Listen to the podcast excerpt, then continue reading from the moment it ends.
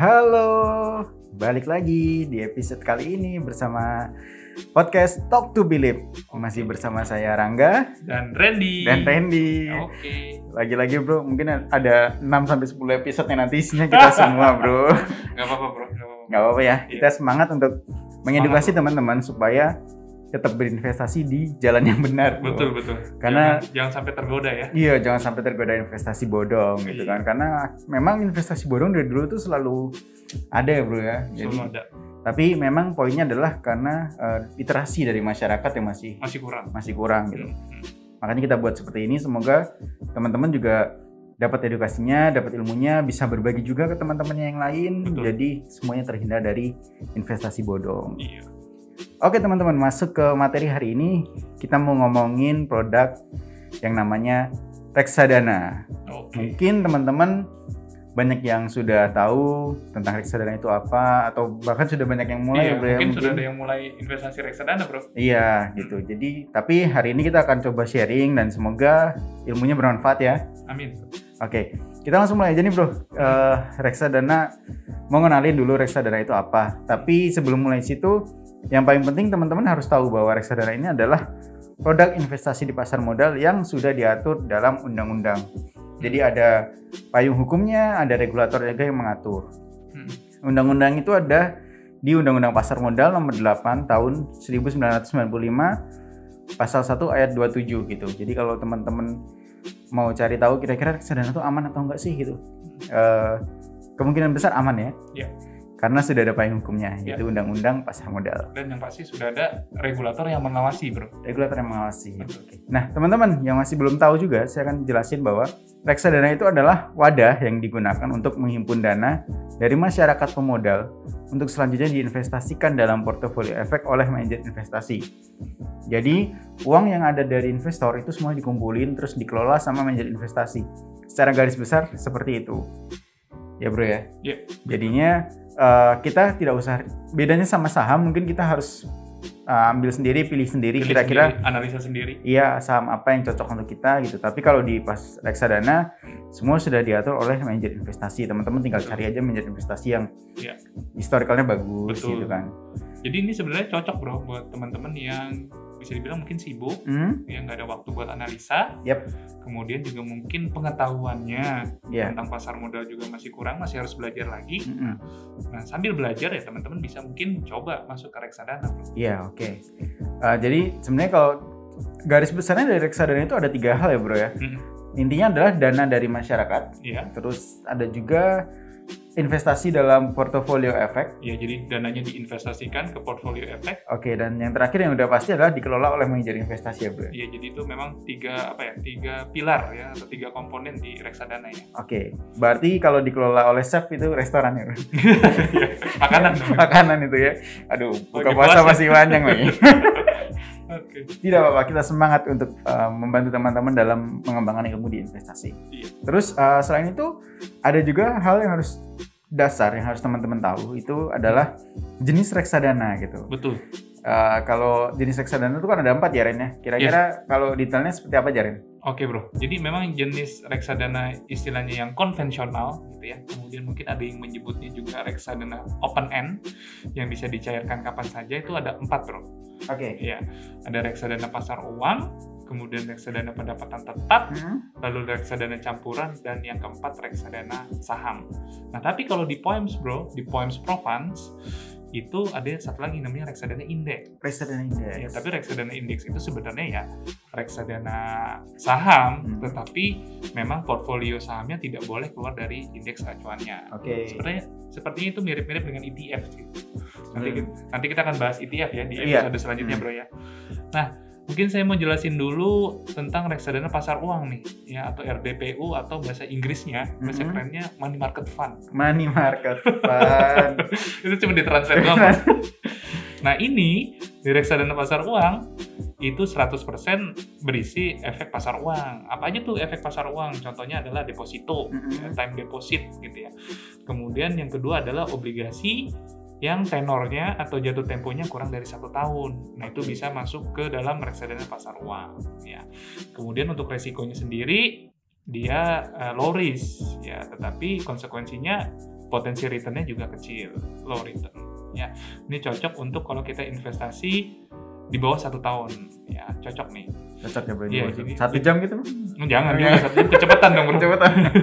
paling nggak satu tahun gitu. Kalau misalnya sebenarnya reksadana pasar uang ini bisa jadi alternatif loh dibandingkan kita deposito Mm-mm. lebih baik masuk ke reksadana pasar uang. Bukannya menjelekan eh, produk deposito bank, Iya. tetapi apa kelebihannya reksadana pasar uang? Eh, dia tidak dipotong lagi dengan eh, pajak. Pajak ya? Oke, Betul. betul betul.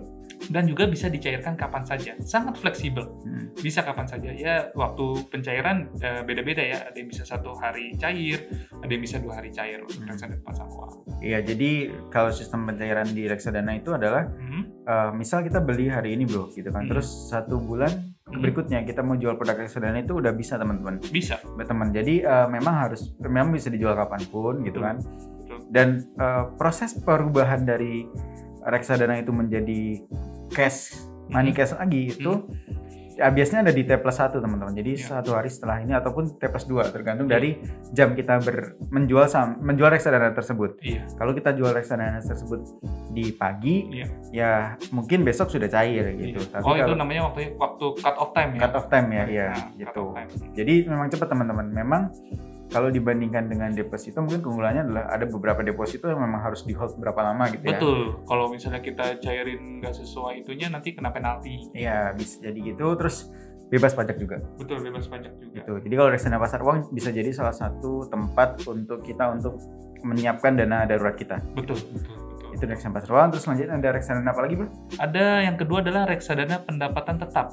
Yap. Nah, atau bahasa kerennya reksadana fixed income. Di Inggrisin lagi. Inggrisin lagi ya. Apa aja jadi keren nggak di Inggrisnya, Bro? Pinggir kali jadi riverside jadi mahal. benar, benar, benar, benar. Riverside, benar, benar, benar. Kafe hitam ya kan di abang-abang keliling Jadi apa empat ribu jadi black cafe dari tiga puluh ribu ya kan Kalau di coffee shop. iya di coffee shop Oke, oke. Lagi puasa ngomongin minuman. Kita lanjut fixed income bro gimana Oke, bro reksadana pendapatan tetap atau fixed income.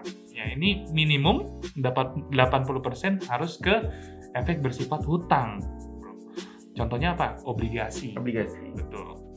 Kemudian ini tingkat resikonya dia sudah mulai moderat nih, ya, sudah mulai sedang dan untuk imbal hasilnya atau returnnya juga lebih tinggi, Hmm. potensi imbal hasilnya lebih tinggi dibandingkan reksadana pasar uang.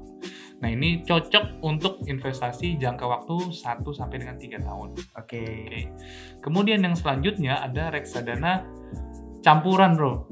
Ya, bahasa Inggrisnya lagi nggak nih? Iya boleh biar keren Namanya balance fund. Balance fund, Balance oke. fund. Ya, ini dia ini kombinasi. Nah ini sebenarnya yang menarik di sini. Ini kombinasi di antara eh, yang bersifat utang, efek yang bersifat utang, obligasi, Yap. kemudian saham dan juga bisa di eh, deposito, bro. Jadi Iya, sebenarnya oke. dia eh, fleksibel, dia bisa eh, mengikuti strategi si MI, si manajer Hmm. investasi.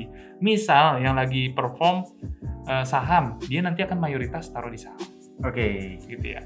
Kemudian misalnya yang lagi perform pendapatan tetap atau Hmm. obligasi, dia akan banyak di obligasi seperti itu. Ya.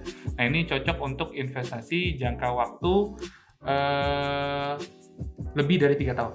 lebih dari tiga Lebih tahun dari ya tiga tahun. Oke. Nah yang keempat nih, yang terakhir ada reksadana saham. Ya. Nah ini minimum 80% CMI harus eh, investnya atau portfolionya di saham. Kemudian, nah ini high risk bro, high risk high risk bro, sama seperti saham. sama seperti saham Ya, karena memang underlying asetnya saham. betul betul Iya. Risiko tinggi, high risk, tetapi potensi return juga bisa tinggi. Ya, high risk, high return. Nah, ini cocok untuk jangka waktu investasi lebih dari lima tahun. Ya. oke Seperti saham memang long term long term investment. investment Bahasa Inggris lagi bro. bahasa Inggris keren banget keren benjet gitu Oke, eh, jadi kalau sedikit merangkum teman-teman, jadi ada empat jenis di reksadana di pasar modal kita gitu kan. Iya. Ada yang reksadana pasar uang.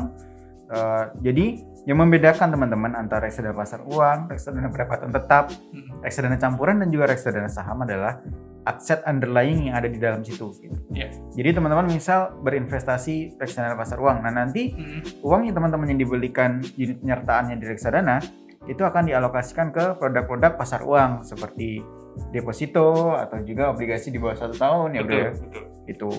Nah itu kalau teman-teman bayangkan di eh, kepala teman-teman semua itu reksadana pasar uang tuh ada di, di tingkat paling bawah. Terus di atasnya lagi ada reksadana pendapatan tetap, terus di atasnya lagi ada reksadana campuran dan yang paling atas tentu saja reksadana saham. Betul. Itu menunjukkan bahwa semakin tinggi resiko maka semakin tinggi juga kemungkinan tingkat imbal hasil atau return yang akan kita dapat. Yes, Gitu. potensinya ya, Bro. Potensinya tinggi. Jadi kalau ada yang bilang, nih eh, investasi aja di tempat saya reksadana pasar uang, Hmm, tapi nanti returnnya bisa sampai 30%. Nah Uh, itu itu patut dicurigai. patut dicurigai teman-teman Iya. karena yang namanya reksadana pasar uang itu keunggulannya memang minim resiko ya bro Minim hampir resiko. tidak ada resiko malah di situ. Tapi potensinya potensinya untuk imbal hasil juga kecil kecil. Range-nya ya sekitar 4, 5 sampai 6 persen. iya gitu jadi Per teman-teman tahun. per tahun jadi teman-teman harus tahu dulu konsepnya bahwa semakin tinggi resiko maka semakin tinggi juga tingkat imbal hasil tidak pernah berjalan berkebalikan sejauh ini Betul. gitu oke selanjutnya sebenarnya kalau teman intinya ketika teman-teman berinvestasi di reksadana itu Mhm. ada tiga hal ya bro ya. Iya. Yang pertama udah pasti diversifikasi portofolio, Iya. ya kan, dengan modal yang minimal. Jadi dengan modal yang kecil, Iya. teman-teman bisa langsung berinvestasi di beberapa aset gitu. Betul. Terus ada juga yang pertama, yang kedua adalah mempermudah pemodal untuk berinvestasi di pasar modal. Iya. Karena mungkin kalau misal teman-teman berinvestasi saham, misal mau beli eh, saham apa ya yang lagi mahal ya? Sampai lagi mahal ya. Bank BCA misal kayak gitu Iya, ya. oke oke. Itu kan teman-teman harus butuh uang sampai sekitar 4 sampai 5 juta untuk beli satu lot gitu kan. Betul, betul. Tapi kalau teman-teman di reksadana, misal harga minimal pembeliannya itu 50.000 50 ribu, Subscription ya. subscriptionnya, fee-nya, uh, subscription, terus nanti di dalamnya sudah ada uh, bank BCA juga ya, Iya. aset underlying-nya Iya, gitu. kalau kita misalnya beli reksadana saham. Reksadana saham Iya. gitu. Terus yang ketiga adalah efisiensi waktu untuk memantau kinerja investasi gitu. Jadi reksadana itu real time teman-teman. Iya. Bisa dilihat setiap hari, Mhm. setiap perubahan kira-kira, oh hari ini udah tumbuh berapa, hari ini udah tumbuh berapa gitu. Iya. Mhm. tinggal dilihat saja ke target kita tuh seperti apa gitu kan. Iya. Kira-kira ke depan kita mau tujuan investasinya mau seperti apa gitu. Kalau memang tujuan jangka panjang mungkin di berkala ya bro dicek untuk menentukan kira-kira harus mundur apa namanya cut loss atau enggak misalnya gitu. ya. Oke, betul. Gitu. Terus eh, nah salah satu hal juga yang penting tadi kita udah ngomongin tingkat imbal hasil dan juga risiko. Nah untuk detailnya risiko reksadana itu seperti apa sih bro? Iya, ada ada banyak nih sih, Bro. Bukan ada banyak, sorry. Maksudnya ada beberapa. Ada beberapa, tapi Iya. ada gitu kan. Iya, tapi ada, bukan yang nggak ada. Nggak mungkin nggak ada resiko kan. Kalau yang nggak ada itu jodoh saya belum ada. Curhat lagi deh. Curhat lagi. jadi jadi nggak mungkin kalau ada misalnya nawarin investasi nggak ada resikonya pasti untung terus untungnya tinggi itu udah udah nonsens lah udah nggak masuk akal ya jadi memang kalau eh, benar-benar eh, sebuah instrumen investasi pasti ada risikonya nah risiko reksadana yang pertama adalah risiko pasar Hmm. ya ini risiko maksudnya adalah fluktuasi harga atau NAV-nya yang disebabkan oleh perubahan pasar ya, contohnya ya reksadana saham misalnya kan karena underlying asetnya saham Hmm. kalau IISG atau misalnya indeks apa eh, LQ45 atau indeks 30 lagi turun gitu ya yang mayoritas penggeraknya adalah saham-saham besar ya nanti bisa jadi NAV si reksadana sahamnya juga ikut turun Hmm. gitu itu namanya fluktuasi harga atau kayak misalnya yang lagi baru-baru ini eh, terjadi adalah reksadana pendapatan tetap bro yang Oke. returnnya kan turun kan Hmm. karena memang eh, yield obligasi di US kan naik Oh, jadi sehingga banyak investor mungkin investor asing yang mengalihkan dananya kembali lagi ke US seperti itu Aduh. dan mempengaruhi eh, imbal hasil eh, yield di obligasi di Indonesia. Oke, jadi memang kalau kinerja investasi di Indonesia itu juga berpengaruh dari terpengaruh dari luar juga ya, Bro? Oh pasti bro, Hmm. karena kan memang eh, banyak investor asing juga Banyak. yang invest di pasar modal Indonesia. Makanya teman-teman Hmm. banyak-banyakin dong invest di pasar modal. Betul, nih SID baru 2 jutaan nih bro. 2 jutaan. Ya kan masyarakat Indonesia rakyatnya 270 juta. Oh. Ya, masih jangan jauh sekali. nih. Jauh sekali ya. Betul. Oke. Nah, Ini tugas kita untuk mengedukasi masyarakat. Iya. Oke, Oke. lanjut Yang Bro. kedua risiko one prestasi. Ya. Dan ini resiko penurunan NAV atau harga reksadana yang disebabkan oleh gagal bayarnya obligasi perusahaan yang menjadi tujuan investasi reksadana. Nah, bisa saja misalnya ini contohnya adalah di reksadana pendapatan tetap ya. Mhm. Kalau misalnya eh, portfolio dari produk eh, reksadana pendapatan tetap itu obligasinya gagal bayar misalnya. Nah, itu risiko one prestasi. Kemudian yang ketiga risiko likuiditas. Ini adalah risiko terlambat atau tidak terimanya dana hasil pencairan unit reksadana. Hmm. Ini bisa aja terjadi nih bro, kalau misalnya ada yang redeem besar-besaran misalnya Oh, seperti itu. Sementara harus eh, redeem besar-besaran dan eh, kalau dia misalnya eh, underlying asetnya agak susah dijual, susah juga. Hmm, hmm, hmm. Makanya memang M itu harus punya cashnya banyak juga. Oke, Jadi kalau ada yang redeem ya pakai cashnya dulu. oke. Jadi nutupin dulu Ya cash yang ditarik tadi ya bro? ya? Betul. Sama investor, oke. betul. Ke- kemudian yang keempat adalah risiko perubahan peraturan. Nah ini dia nih. Hmm. Kadang-kadang kan peraturan juga suka berubah juga gitu ya. Yes, yes, yes. Jadi risiko turunnya harga reksadana atau NAV yang disebabkan oleh perubahan peraturan terkait pengelolaan reksadana dan perat- misalnya ada peraturan juga yang berdampak negatif terhadap emiten saham dan obligasi. Oke, jadi eh, di sini juga peran pemerintah itu sangat penting ya bro ya, Betul, peran pemerintah dan juga regulator, bro. regulator. ha. Iya. Oke, terus eh, nah yang harus hal penting lain yang harus diketahui sama investor apa sih bang? Iya, sebelum mungkin invest di reksadana ya. Hmm. Yang pasti juga eh, teman-teman sekalian sobat Philip harus eh, bisa membaca namanya FFS. Apa Fast itu? and Furious. bukan, ya? Bukan, bukan, bukan. Singkatan dari Fun Fact Sheet. Oh, fun fact sheet. Iya, Fun Fact Sheet-nya bukan fun menyenangkan ya, tapi FUND. FUND, Dana, ya. Fun Fact Sheet ya. Nah, ada apa aja di Fun Fact Sheet? Fun Fact Sheet itu ada eh, profil dari MI-nya, kemudian ada profil dari produk reksadananya. Ya, Hmm. di situ kita harus lihat tuh, Bro. Eh, ini jenis reksadana apa nih? Kemudian eh, kapan tanggal peluncurannya atau launch date-nya? Kan kita bisa tahu tuh dia Oke. umurnya udah berapa tahun. Iya, iya, iya. iya. Karena eh, kalau boleh saran juga nih, Bro Hmm? eh, umur dari suatu reksadana itu juga jadi pertimbangan eh, gue nih buat milih suatu Oke, produk oke. reksadana. Hmm. Semakin lama umur reksadana itu berarti dia terbukti dia tahan di berbagai krisis. Oke. Ya, Kalau misal dia sudah ada dari dua tahun, kita berandai-andai nih bro, dia Iya, udah iya, ada iya. dari tahun 1995 misal kayak gitu ya. oke, Berarti dia sudah pernah mengalami krisis moneter, betul. dia masih bertahan, masih ada Betul. produknya. Terus Terus uh, krisis krisis 2008, 2008, iya. di mana waktu itu Yunani juga sampai hancur ya bro ya. Hancur ya.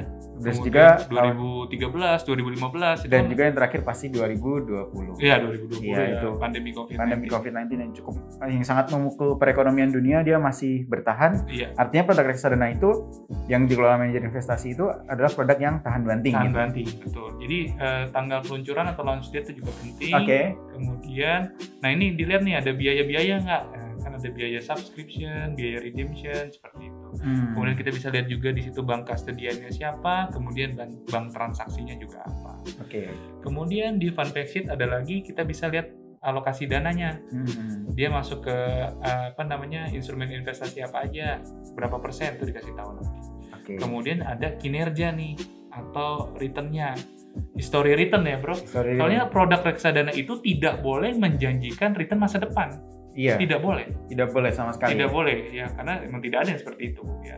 Jadi yang yang ditampilkan adalah eh, return masa lalu, Return masa return lalu. history ya. Tapi eh, ada kata-kata yang bilang bahwa history repeat itself. oh, itu masuk ke analisa teknikal loh. Bro. analisa teknikal ya.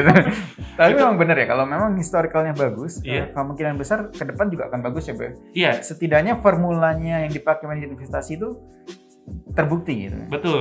Jadi kita kita bisa ngeliat juga misalnya maksimal biasanya lima tahun sih bro. Kalau Hmm. untuk reksadana apa namanya reksadana produk reksadana itu kita bisa lihat eh, tracing ke belakang lima tahun ya. Misalnya dalam lima tahun itu kita lihat trennya uptrend Iya, oke. dari NAV-nya berarti ya memang perform. Hmm. gitu bro. Ya tadi apa tuh eh, cara membaca fun fact sheet ya. Oke, nah buat teman-teman sekalian informasi kalau teman-teman sekarang udah punya aplikasi Poems, teman-teman bisa cek di menu Pro Funds. Itu teman-teman bisa cari di Fund Selection dan teman-teman bisa langsung lihat tuh di situ ada returnnya, terus ada informasi prospektus dan juga fund fact sheet. Tadi yang barusan eh, dibahas sama Randy, fund fact sheet.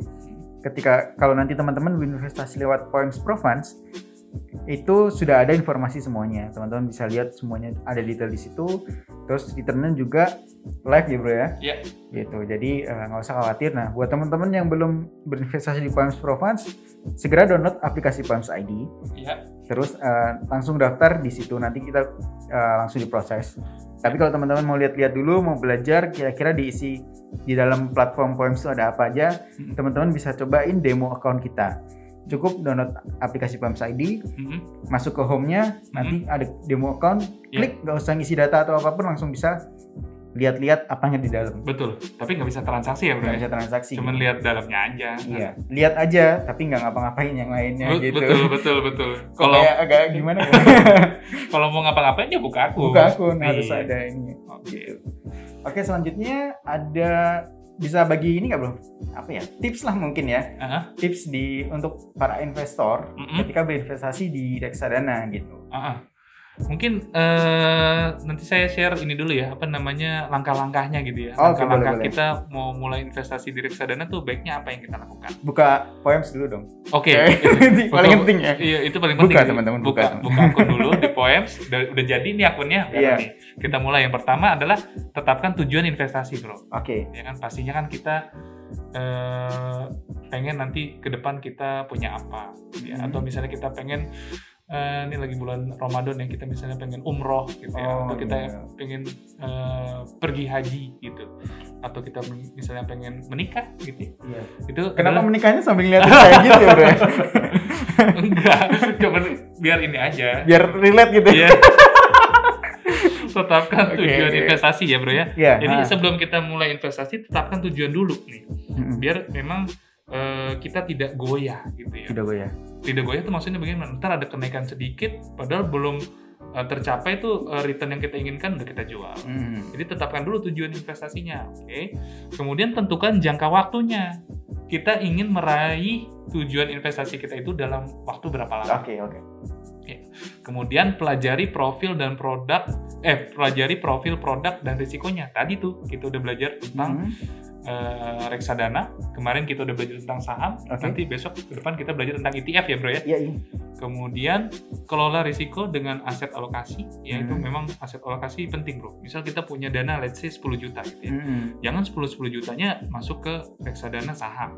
Ya, ada baiknya kita bagi-bagi aset alokasi. Ada yang reksadana eh, pasar uang, ada yang pendapatan tetap dan ada yang reksadana saham. Oke. Nah. Jadi don't put your eggs in one basket. Iya, oke. Nah, buat teman-teman yang bingung nih gimana cara eh, paling pas untuk memilih reksadana apa sih yang Hmm. dialokasikan Mhm. gitu kan sesuai risikonya. Hmm. Teman-teman bisa pakai fitur Smart Start Hmm, yang ada cakep. di dalam Poems. Betul, betul, betul, betul. Itu adalah fitur rekomendasi reksadana sesuai dengan Profil risiko. risiko gitu. Iya. Kalau nanti di dalamnya sudah ada beberapa produk pilihan reksadana Mhm. yang sudah dipilihkan oleh pakar yang sangat hebat tuh, Dari siapa tuh? Randy lagi, Enggak, enggak, enggak, enggak Randy doang, tapi kerjasama juga dengan tim yang lain. tim analis juga.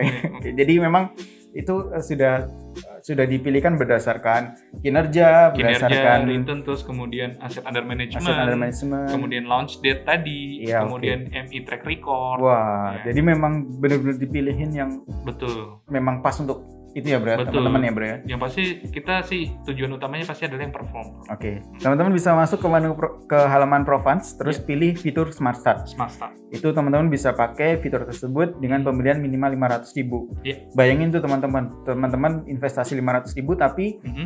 pi- eh, reksadana pilihannya sudah dipilihkan oleh para ahli. Wih. Gitu. Terus tadi kan udah ada tetapkan tujuan investasi, tentukan jangka waktu, pelajari profil produk, Mhm. ada juga kelola risiko. Yang terakhir apa nih, Bro? Yang terakhir adalah evaluasi. Evaluasi. Ini pasti bro, ini harus evaluasi ya. Jangan kita uh, invest gitu di reksadana misal terus habis itu lupa gitu, nggak kita lihat-lihat lagi gitu. Harus Oke. tetap dipantau ya. Hmm. Takutnya kan ada yang nggak perform atau gimana. Oke, oke, oke, oke. Terus eh, Kita masuk ke tips kali ya bro. Tadi kan langkah-langkah ya. oh iya, oke. Tips Nah. tips yang ini yang udah pasti mungkin apa Apa namanya? Apa nih? Bisa diterapkan juga segera mungkin oleh Iya, teman-teman ya. segera mungkin betul. Ini ada tips yang pertama ya, Hmm. yaitu berinvestasi sedini mungkin. Oke. Ya. Ini kita misalnya ada contoh nih bro ya. Ada investor A, dia mulai investasi dari umur muda sekali. Oke. Mungkin dari SMA itu ya bro, atau lulus SMA ya, umur 18 dia. 18 itu lulus SMA lah. Iya, lulus Kecuali nggak naik kelas ya. dia. ya umur 18 itu apa lulus SMA, kemudian udah Hmm. punya KTP kan pasti ya. Sudah pasti. Udah bisa buka akun di Poems ya. Iya. Ya.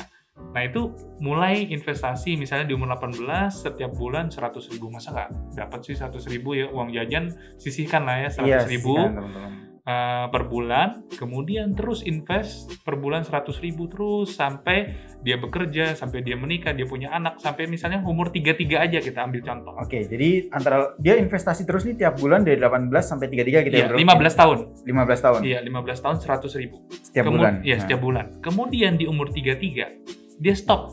Nggak usah investasi lagi, hmm, ya, tapi dia tetap kerja, kemudian mungkin tetap nabung juga. Oke. Tapi Mungkin bisa invest di saham juga ya, Bro? Ya, Kalau tadi investasi mungkin bisa masuk ke saham gitu ya dialokasiin.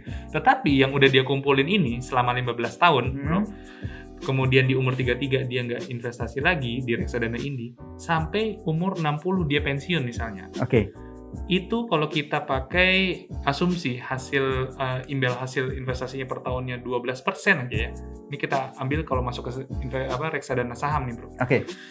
Itu proyeksinya pada saat dia usia pensiun di umur 60, dia punya dana 1,2 miliar. 1,2 miliar. Kira-kira. Aduh, Ya. uang semua itu, Bro. Uang semua, Bro. Uang semua. ya. Eh, nah, itu pada tadi dia cuman investasi 15 tahun aja dari umur 18 sampai 33. 33 stop. Stop. Oke. Biar terus berkembang terus dengan tadi asumsi imbal hasil ya, reksadana sahamnya 12%, Mm-mm. nanti di umur dia yang ke-60 bisa di 1,2 miliar. Oke. Sekarang itu itu investor A. Sekarang investor B. Ya. Dari umur 18 ya dia nggak nggak belajar tentang investasi, dia nggak tahu saham, dia nggak tahu reksadana. Selama 15 tahun sama nih ya. Di umur 33 dia baru belajar. Oke. Ya, di umur 33 dia baru belajar, baru tersadarkan Oke. ya. Mungkin baru sadar atau mungkin selama ini dia investasi bodong ya. Di, Mm-mm. di umur 33 baru sadar nih, oh ini Aduh. investasi yang bener reksadana atau saham atau ETF gitu. Nah, dia mulai tuh di situ. Mm-mm. 100 ribu per bulan kemudian sampai umur 60 tapi dia investnya yaitu 27 tahun Oke. dengan sama asumsi imbal hasil investasi reksadana sahamnya per tahun 12% Mm-mm. nanti di umur 60 dia hanya dapat 243 juta Waduh. jadi jauh sekali kan ya bro Dari 1,2 M jadi 200 juta doang ya, Bro? iya jadi memang harus sedini mungkin Harus sedini mungkin ya. Padahal gitu. nanti kalau kita dari sedini mungkin di umur 33 kita nggak usah invest lagi, biar berkembang terus. Oh, jadi Di akhir 1,2. yang berkembang adalah dana yang selama ini kita investasikan ya, Bro Betul. ya. Selama 15 tahun gitu ya. Betul. Oke, oke. Karena Jadi itu adalah intinya dari duit yang kerja ya, Bro? iya itu itu itu esensi dari duit yang kerja. Oke. Iya. Kalau investor B mulainya telat. Mm-mm. Jadi dari umur 33 sampai 60 dia invest padahal 27 tahun tapi hasil akhirnya sangat kecil sekali. Oke, jadi intinya adalah tips pertama teman-teman berinvestasilah sedini mungkin. Betul. Kemudian tips yang kedua ya bro, Mm-mm. ini kita udah mulai masuk ke metode. Ya, Metode. Metode. Jadi metode ini ada ada yang terkenal eh, boleh di saham, boleh di reksadana juga. Itu Mhm. namanya ada yang lump sum dan yang kedua adalah dollar cost averaging. Ya. Nah kalau lump sum ini kita punya dana misalnya berapa 3 juta gitu ya, langsung jebret beli sekali di awal. Gitu ya. Di harga berapapun, di Oke. NAV berapapun. Mm. Sedangkan dollar cost averaging 3 juta tapi nggak kita langsung jebret beli di awal. Kita bagi-bagi bro. Oke. Kita bagi-bagi 100 ribu, 100 ribu, 100 ribu tiap bulan. Hmm. Apa yang membedakan? Yang membedakan adalah kalau dollar cost averaging nanti NAV-nya itu bisa kita beli nanti di NAV yang tinggi atau bisa juga di NAV yang rendah. Oke. Ya kalau lagi ada penurunan NAV itu bisa kita kita beli di situ kan. Hmm. Supaya apa? Supaya average atau rata-rata dari NAV-nya rendah. Hmm. Seperti itu, Bro. Ya, jadi kalau misalnya beli sekali, takutnya market timingnya kurang tepat, NAV tinggi. Hmm. Tapi kalau kita belinya bulanan, rutin, cicil, disiplin tiap bulan, bisa saja kita dapat NAV tinggi, bulan depan NAV rendah. Oh iya. Nanti iya, akan iya. ke rata-rata. Ke rata-rata. Seperti itu. Oke oke oke. Kemudian Mantap. tips yang ketiga, ini adalah aset alokasi. ya. Hmm. Jadi ada berbagai studi bro dari orang-orang luar negeri ya, dari Amerika nih. Ya. Ada Brinson Hood, kemudian Ibbotson dan juga Brinson Hood. Hmm. Juga di 2006 mereka melakukan penelitian bahwa memang aset alokasi ini memainkan peranan penting dibandingkan dengan kita harus market timing, menebak-nebak, menerka-nerka kapan waktu yang tepat ya. Kemudian juga kita pilih-pilih saham agak agak agak susah juga, agak tricky Agak juga. tricky juga ya bro ya? Gitu. Tapi yang lebih penting adalah sebenarnya aset alokasi. Aset alokasi. Aset alokasi itu ya misalnya sebagai contoh tadi di paket apa? Smart. Smart Start. Iya, Smart Start itu kan aset alokasi tuh. Iya, iya. Sesuai dengan profil risiko. Kalau kita konservatif nanti banyaknya di pasar uang. Oke. Kalau kita agresif nanti mayoritas banyaknya di reksadana saham. Oke, jadi Smart Start itu adalah langkah cerdas untuk memulai investasi reksadana. Yes. Kemudian ya tips yang keempat, perpanjang time horizon investasi Anda. Oke. Semakin Hmm. panjang time horizonnya, nanti kita bisa mendapatkan potensi imbal hasil yang tinggi. Oke, jadi Gitu bro. memperkecil potensi kerugian juga ya bro ya? Betul. Oke, eh, paling tadi udah bahas banyak buat teman-teman ya. Ada Iya. perkenalan tentang reksadana itu apa, tips-tips untuk eh, memulai investasi reksadana seperti apa. Mm-mm. Terus juga sudah kita jelaskan juga tadi risikonya apa ya bro ya. Iya. Jadi eh, teman-teman kalau yang mau mulai investasi reksadana, Mm-mm. eh, segeralah memulai investasi reksadana karena mulai investasi reksadana itu murah banget. Murah banget. Murah banget teman-teman dan Iya. kalau teman-teman berinvestasi lewat Poems Iya, itu teman-teman bisa mulai dari 50.000 aja. betul. Buka akun di Poems mahasiswa 100 ribu minimum Iya, setor. bisa ada dua beli dua reksadana jenis berbeda ya bro ya? Iya. Dari yang, yang minimum subscription-nya 50 ribu. Iya, jadi uh, kenapa bisa seperti itu? Karena di Poems sendiri ada yang namanya Poems Pro Funds, teman-teman. Iya. Poems Pro Funds itu adalah supermarket reksadana online yang menyedika- menyediakan Iya. 100 jenis reksadana lebih ya, Bro. 130-an bro. Sekarang sekarang 130-an dan Iya. kemungkinan besar akan terus bertambah. Iya. Gitu. Nah, itu sudah kita pilihkan dari uh, manajer investasi terfavorit. Kita juga tidak asal pilih Iya, tidak asal pilih betul. gitu karena karena karena memang tujuan kita adalah menjaga juga dari sisi klien kita, investor kita Betul, gitu kan. betul, betul. teman-teman investor jadi eh, bisa beli reksadana lewat situ untuk belinya kena fee atau tidak. Mm. Nah, mayoritas Mayoritas reksad produk reksadana di Palms Pro Funds Mm. itu fee transaksinya fee subscribe beli Mm. dan fee redeem jual itu rata-rata 0% yes. Gitu teman-teman. Itu bisa Jadi dibilang salah satu keunggulan dari Pro Funds juga. yes, disertai juga ada fitur Smart Start kan? Wih, dan juga Smart fitur Plan. Smart Plan. Betul. Nah, tadi kan sudah dijelaskan ya metodenya ada DCA. lump sum dan juga DCA. Betul. Kalau teman-teman pakai DCA dollar cost averaging, jadi Iya. Tiap bulan beli beli beli beli terus, Iya. itu bisa pakai smart plan teman-teman. Jadi teman-teman akan secara disiplin nabung reksadana. Yes. Gitu. Rut- Rutin tiap bulan setiap tanggal yang sudah ditentukan. Sudah ditentukan dan juga di nilai yang sudah ditentukan ya bro? Eh, iya, untuk nominalnya kita tentuin di awal. Iya, jadi kalau misalnya mau bilang, oh saya tiap tanggal 1 mau beli reksadana Mhm. Philip Money Market Fund Iya. 100 ribu gitu. Nah Iya. itu dia akan otomatis setiap tanggal 1 100 ribu. memberikan 100 ribu di produk yang sudah kita tentukan juga Iya. teman-teman. Asal ada dananya di RDI. Iya, jadi, Jadi- sediain terus. Iya, jadi satu hari sebelum itu akan di SMS by Oh, system. oke Mohon oke. sediakan dana di RDI karena besok smart plan-nya akan jalan. Wis, oke. Jadi memang sudah semuanya otomatis ya, ya? Otomatis ya. Jadi kalau kita lupa setor ke RDI diingetin. Iya. Kurang baik apa, Kurang Bro? baik apa kita? Saya aja udah nggak pernah ada yang ingetin nih. Kapan makan gitu nggak ada. Udah makan belum? Oke teman-teman. eh, Oke. Sampai di sini aja dulu podcast kita kali ini. Oke, Abis ini kita akan bahas lagi yang namanya produk itu hybrid ya bro ya. Iya. Produk percampuran perkawinan dari saham dan juga reksadana gitu. Oke. Eh, namanya produk ETF. Sampai ketemu di podcast berikutnya. Oke. Masih bersama Rangga dan juga Randy. Oke. Oke. Salam cuan. salam cuan. Bye bye.